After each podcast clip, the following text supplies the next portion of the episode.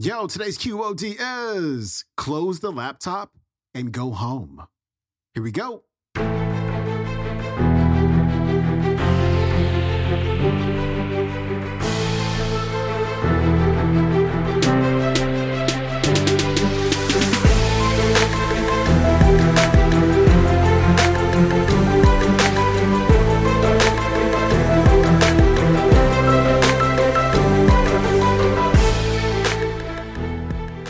Back to the Quote of the Day Show. I'm your host, Sean Croxton of SeanCroxton.com. We got a brand new speaker on the show today. His name is Cameron Herold. In this episode, it's going to be a little bit longer than normal and for very good reason because you're going to learn some great stuff here.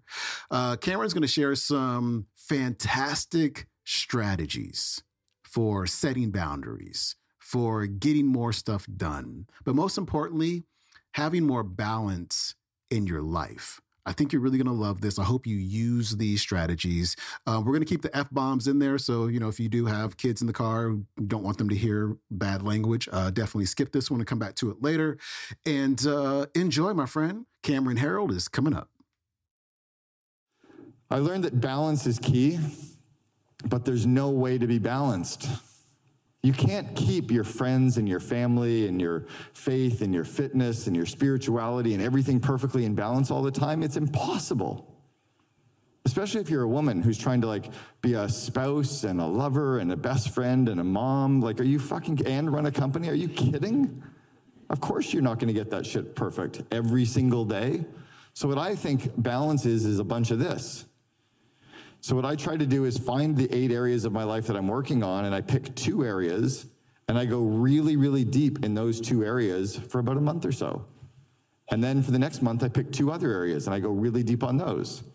So, last week when I was at Mindvalley, I only came to two sessions because I was really, really focused on two things my business and my wife.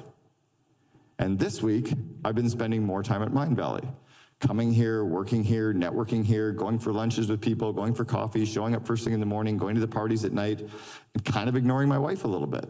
But this is like Mindvalley week for me. And then next week when we go to Sweden, I'll recalibrate a little bit. But because there's no way, for, like I would feel too stressed out trying to be everything to everybody all the time.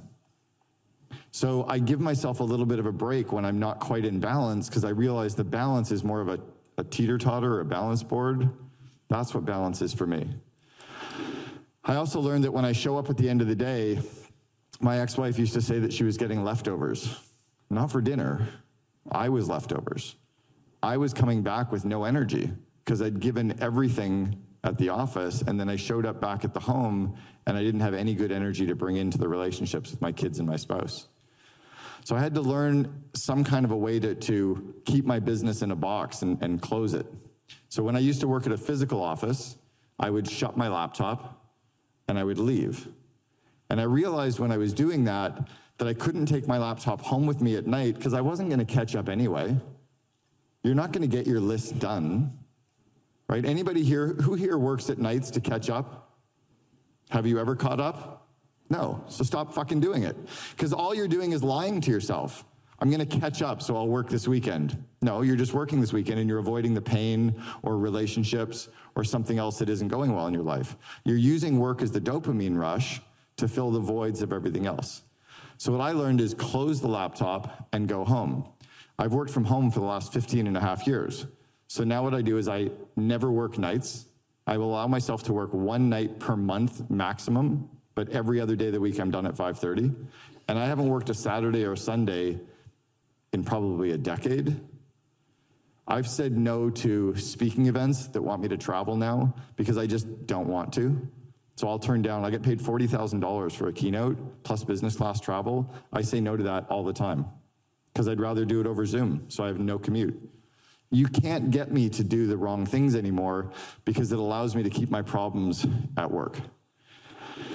I also had something happen back in um, this was October of 2000. We were running a big internet company. And um, if everyone remembers March of 2000, we just sold our company for 64 million. So March of 2000, that was a lot of money to sell for. And it was March 15th, we were public. The company that was acquiring us was public. And uh, I think we, we sold like March 10th. And March 15th, Steve Ballmer stood up from Microsoft and said there was an internet bubble. And we're like, no, don't, don't, don't tell people. And then the stock market started to crash. And our stock, it needed three months for the transaction to close. By the time it closed, our $64 million valuation was worth 3.8.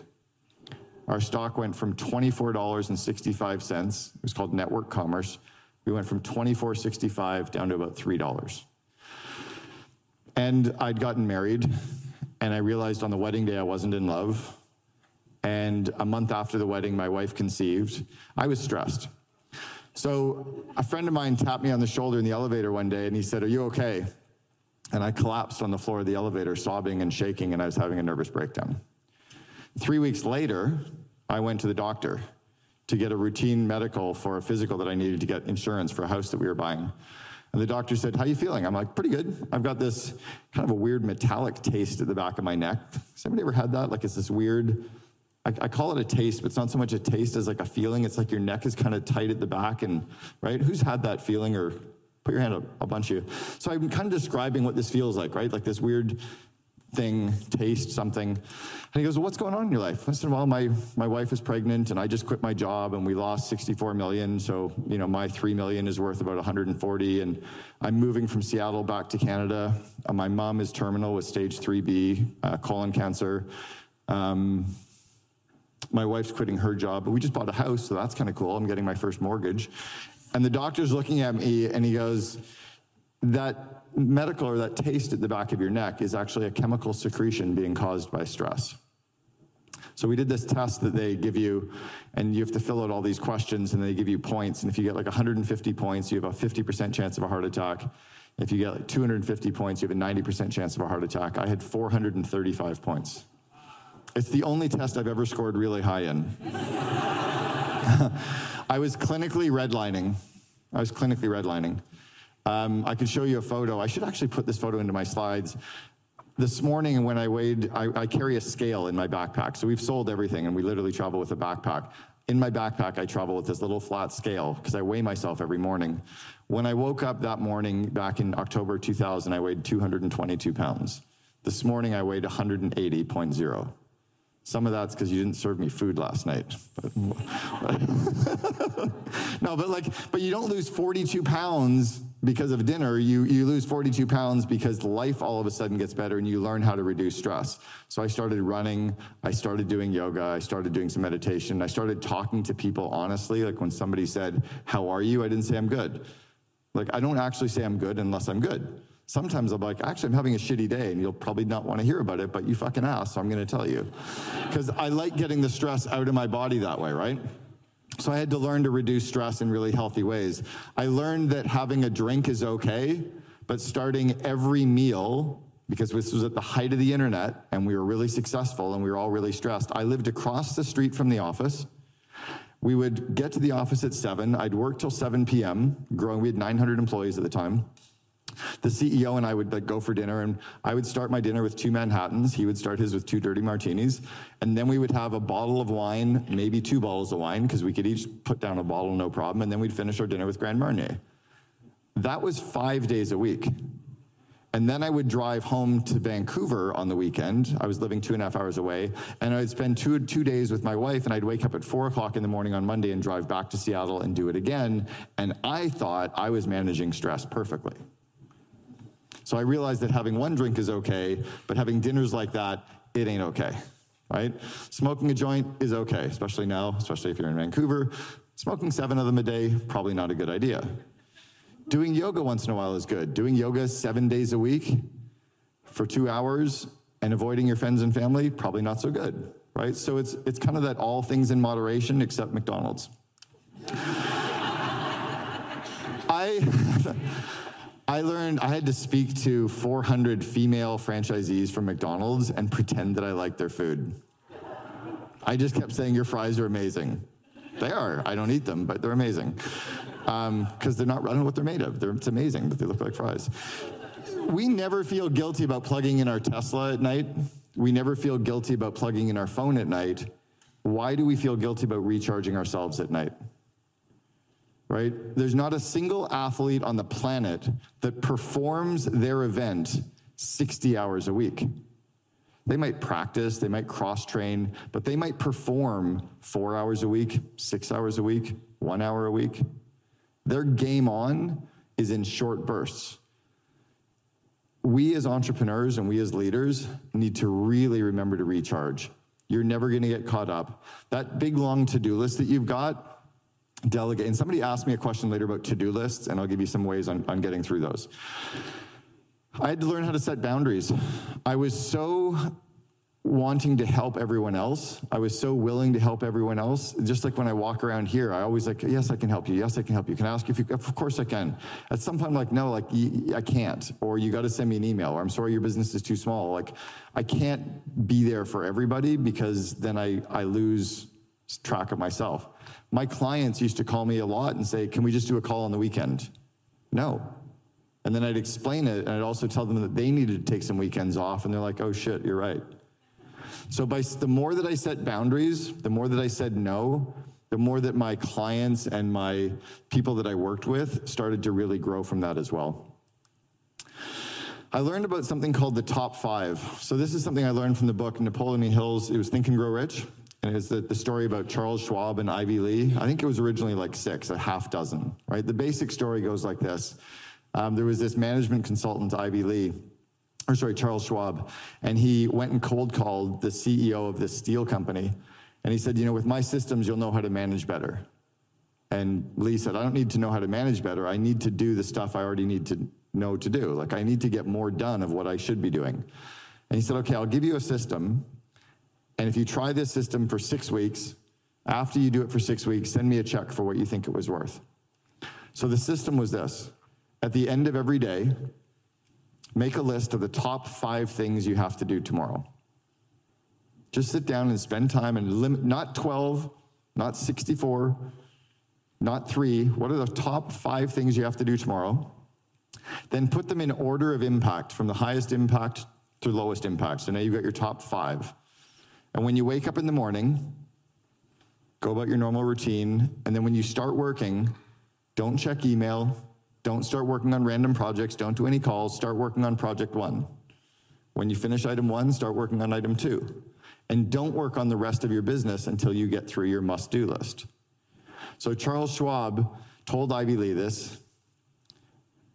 Sorry, Ivy told Charles. Charles Schwab had all of his employees do it. They did it for six weeks.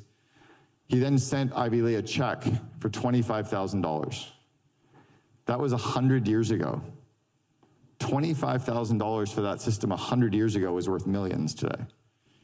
At the time, it turned Charles Schwab into a name that we all know. It also turned him into the wealthiest steel producer in the world. And it was that simple top five list. We rolled that out at 1 800 Got Junk and had all of our employees doing it. It was massive, and I still use that today. In uh, Good to Great, Jim Collins talks about his stop doing list. I call it my fuck it list because I have my bucket list and I have my fuck it list. So the bucket list is all the stuff I want to do before I die, and the fuck it list is all the stuff that life's too short. Fuck it, I'm not doing it anymore. Like, do you know what's on my fuck it list? Drinking wine on planes. I only fly first class, but they serve shitty wine on planes. Like, I would never buy that wine at home. Why would I ever drink it on a plane? Like, great, give me a glass of a $4 bottle of red, but I only buy $100 bottles at home. It doesn't make any sense. Fuck it, I'm not doing it. Or fuck it, I'm not checking my own email. Or fuck it, I'm not um, replying to my own DMs in social media, except on Instagram, because I like Instagram. So I've got like, you start looking at the stuff that isn't worth your time doing or drains you of energy. So I'll give you a really good system to help you with this. Pretend that someone follows you around with a video camera for a month. And then you get to watch the video and you watch everything that you do at work open emails, reply to emails, book flights, meet with teams, coach people, talk to clients, prep for events, prep for speaking events, look at your slides, whatever. You might have 80 things on your list of things that you do every month. So what I do is I open a spreadsheet and I write down every single task in column A. I might have 80 rows of all the things that I do. In column B, I categorize them all in one of four ways. Either I for incompetent, and by the way, apologies to the kids here that are hearing me swear. As Vishen said yesterday, for Christ's sakes, it's 2022, but I also do apologize because maybe you don't need to hear me swearing, but you'll get over it.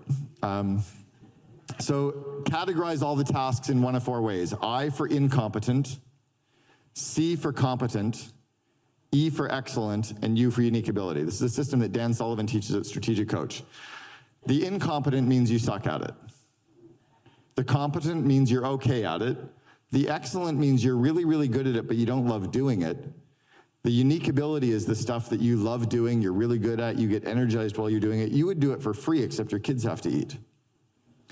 And then in column C, for each task, you write down a dollar value. If you were paying someone just to do that task every day, all day, right? Let's say the task was clean toilets, what would the hourly rate be? Or what would the hourly rate be for booking hotel rooms? Or what would the hourly rate be for doing slides? Or what would the hourly rate be for coaching someone? Put an hourly rate down for all those things. Then what you want to start doing is getting stuff off your list or putting it onto your stop doing list, anything that's below your hourly rate. So I get paid $4,600 an hour to coach CEOs. That's why I say I coach real companies. So $4,600 an hour is my effective hourly rate. I get paid $10,000 for a one hour Zoom or $15,000 for a one hour Zoom or $40,000 for an in-person speaking. So I know my value is somewhere between 4,000 an hour and, and I can't even say 40 because then you have to travel for that, but somewhere between four and 15,000 an hour is my hourly rate. So my, my hourly rate, why am I doing jobs that are $20 or $50 or 100 hour jobs? Right? If I can get paid $4,000 to coach someone, I should delegate everything except, except genius and just spend a couple hours cold calling to land a couple more coaching clients, right? Or finding somebody who can go cold call to coach, right? The more you can get off your list so that all you do is work in your, your zone of genius, your unique ability, then you win. That was Cameron Herold. His website is CameronHerold.com. You can watch today's entire talk on YouTube. It is called Letters to My Younger Self The Biggest Lesson Every Entrepreneur Needs to Learn. Cameron Herold. All right. Hope you enjoyed today's talk. I'm going to see you tomorrow. We got Marissa Peer on the show. I will see you then. I am out. Peace.